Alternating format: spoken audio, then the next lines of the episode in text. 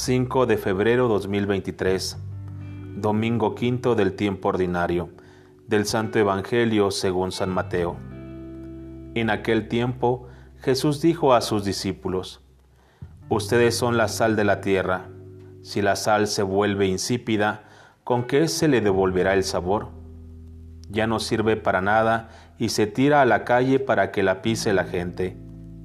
Ustedes son la luz del mundo. No se puede ocultar una ciudad construida en lo alto de un monte, y cuando se enciende una vela, no se esconde debajo de una olla, sino que se pone sobre un candelero para que alumbre a todos los de la casa. Que de igual manera brille la luz de ustedes ante los hombres, para que viendo las buenas obras que ustedes hacen, den gloria a su Padre que está en los cielos. Palabra del Señor.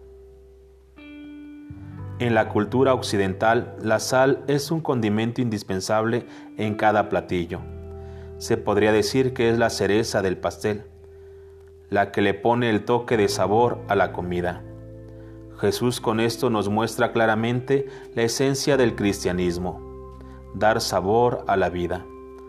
Ante la indiferencia y la vida monótona y gris de muchos, el cristiano está llamado a sazonar la vida de los demás en medio de la tristeza y la angustia. El cristiano debe ser un signo de esperanza y alegría. Debemos ser ese toque de sabor en la vida.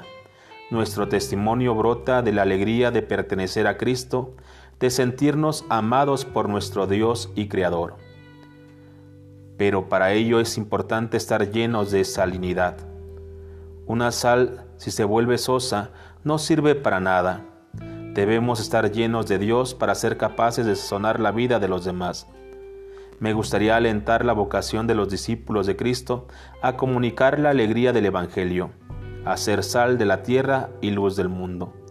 La voz de los pastores que tienen que ser profética habla a la sociedad en nombre de la Iglesia Madre, porque la Iglesia es Madre, y le habla desde la opción preferencial y evangélica por los últimos por los descartados, por los excluidos. Esa es la opción preferencial de la Iglesia, la caridad fraterna, expresión viva de un mandamiento nuevo de Jesús. Se expresa en programas, obras e instituciones que buscan la promoción integral de la persona, así con el cuidado y la protección de los más vulnerables. No se puede creer en Dios Padre sin ver un hermano en cada persona. No se puede seguir a Jesús sin entregar la vida por el que murió en la cruz.